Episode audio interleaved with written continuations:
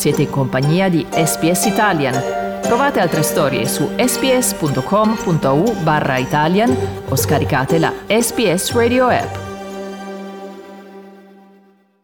Questo è un podcast di SPS Italian e siete in compagnia di Domenico Gentile. Abbiamo in linea Aldo Ortado, al, al quale innanzitutto facciamo i complimenti eh, perché eh, immagino che decine di migliaia di italiani ti hanno seguito alla televisione in Masterchef. Complimenti per il successo che hai avuto nella competizione, Aldo. Grazie mille Domenico. Uh, devo dire la verità, sta andando bene al momento. Mi sto facendo valere, sto facendo valere i colori della bandiera italiana. Eh, è veramente gratificante questa, per questa seconda volta, mi, mi, sto veramente divertendo tanto. Da dove ti viene questa immaginazione straordinaria?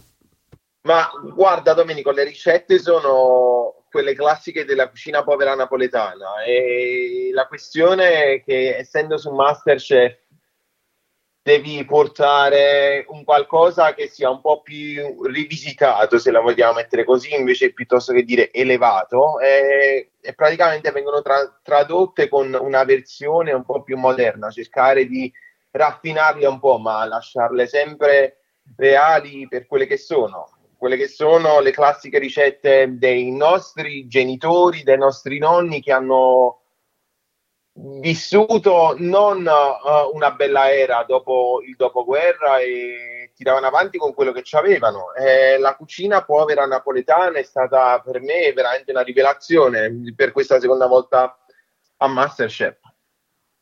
Ecco, tu menzioni la seconda volta, diverso perché la prima volta hai dovuto fare la domanda e quindi e- entrare nella competizione, la fase eliminatoria. In questa occasione invece no, sei stato proprio invitato a partecipare. Raccontaci com'è avvenuta questa tua scelta, Aldo. Allora, eh, praticamente uh, un giorno era al lavoro e ho avuto una chiamata dalla produzione che totalmente inaspettata. Io dissi direttamente per quale motivo mi avete chiamato dopo tre anni che non siamo stati in contatto e né niente.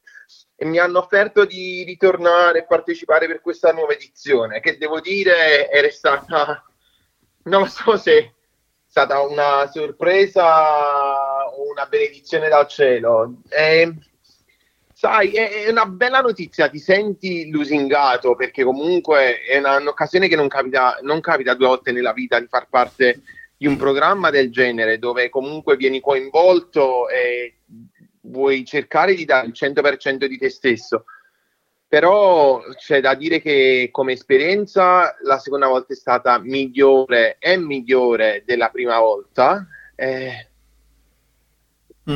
Devo ammettere anche onestamente Aldo che i piatti che stai cucinando in questa occasione sono molto diversi e devo ammettere migliori di quelli che hai cucinato nella prima edizione.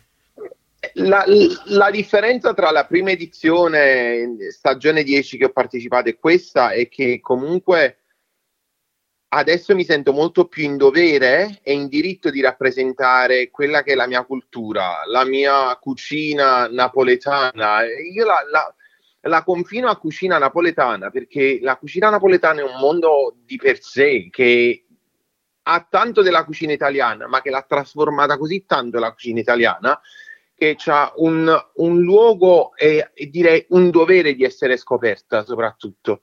Non è solo pizza, non è solo babà, non è solo sfogliatella, ma c'è proprio tanto, ma tanto tanto che la cucina napoletana offre allo scenario di cucina a livello italiano e globale anche perché diciamo che la cucina italiana, quella che stai presentando tu, è la cucina anche delle tradizioni eh, eh, familiari, perché tu ti porti nel cuore e nella mente ovviamente eh, le ricette che ti sono state passate dalla nonna, dalla mamma, dalle zie, dalla famiglia, insomma. Ma questo assolutamente. Settimana scorsa ho cucinato gli asparagi alla milanese, ma li ho serviti con una salsa di alici e la salsa di alici è una cosa che facciamo prettamente molto giù al sud Italia. A Napoli la nonna c'ha barattoli di alici sott'olio ovunque e nonno era pescatore e portava sempre carretti pieni di acciughe, alici le chiamiamo a Napoli, e lei è sempre, ci ha fatto sempre crescere mangiando alici ed è una cosa che amo tantissimo, però la prima volta ad esempio non sapevo come tradurle sullo scenario di Masterchef, però questa volta ho detto chi se ne frega dello scenario di Masterchef, deve essere la cucina che io sono cresciuto a mangiare, questo è quello che voglio far vedere questa volta. Indiscutibilmente eh, Masterchef ti sta rendendo popolare, popolarissimo, non solo fra gli italiani ma anche fra gli australiani. Ecco, come eh, riuscirai poi a convertire questa popolarità in un business? La mia idea, Domenico, sarebbe quella di organizzare un, una guida ai sapori della cucina del sud Italia, dove è, sta- è una cosa che è stata fatta e visitata già, ma penso che comunque ci sia ancora modo da poter esplorare e migliorare soprattutto quello che è già stato fatto in passato perché non viene data pienamente giustizia. Devo dire che uno tra i tanti che mi è piaciuto tanto di come ha trattato il Sud Italia nel suo percorso uh, culinario da nord a sud della penisola è stato Rick Stein. E lui è è una persona alla quale tendo a, ad arrivare eh, in termini di concettualizzazione di un'idea, perché la differenza tra un Rick Stein e me è che io sono nato in quei posti, io conosco quei posti perché li ho vissuti sulla mia pelle in prima persona. Lui ci si è trovato lì perché doveva fare un programma televisivo e il programma televisivo come lo vorrei fare io, come lo vorrei fare io un giorno, eventualmente se dovesse succedere, sarebbe far tuffare gli spettatori in una realtà e in una cultura che attualmente non viene valorizzata.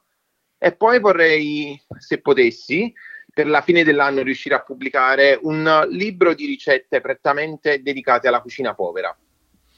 Quindi non ci sono idee di aprire il ristorante, mettersi a lavorare dalla mattina alla sera eh, per cercare poi di accontentare un, eh, una clientela che più o meno vive nella zona del ristorante, ma fare un qualche cosa che possa essere divulgato a tutti. Attu- assolutamente, deve essere una condivisione di conoscenza, perché la cosa che sento molto da persone che viaggiano per vacanze Ah, sono stati in Italia, alla Toscana, bellissima, Milano, Roma. Va benissimo, ma quando parlano del sud parlano di Amalfi Coast, Positano, Sicily.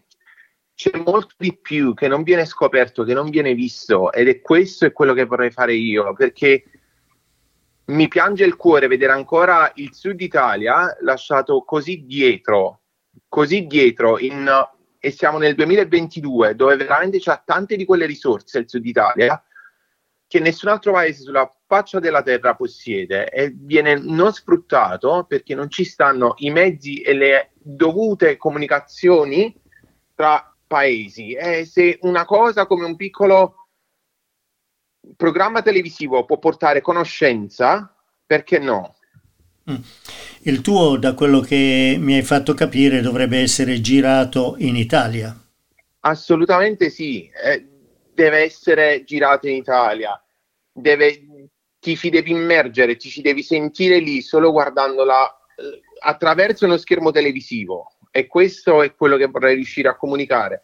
E penso che comunque, essendo su questo grande programma, che, il quale è Masterchef, io da quello che sento e da come vedo che i telespettatori mi recepiscono, riescono a, a sentire la passione che ho per la mia terra e per la mia cucina. Quindi è questo il messaggio che voglio trasmettere.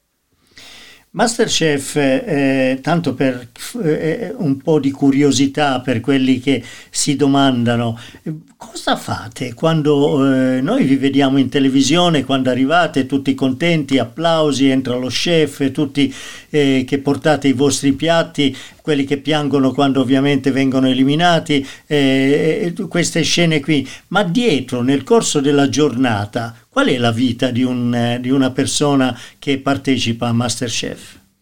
La vita non è, non è, tanto differente dalla vita quotidiana, Domenico. Purtroppo siamo su un programma televisivo che è fossilizzato sulla cucina, quindi il poco tempo libero che abbiamo, che non stiamo sul set, lo spendiamo a studiare, ricercare in che modo possibile ed immaginabile possiamo farci strada in, nella competizione e provare nuove cose, scoprire nuove cose, nuove tecniche di cucina, nuovi profili di sapori che prima non si sono mai riusciti a pensare o ad interpretare. E questa è la cosa bella di Masterchef, che comunque riesce a mantenere così tante diversità in termini culturali, di cucina e di personalità in una, in una sfera dove comunque la conoscenza che abbiamo viene trasmessa e viene ampliata.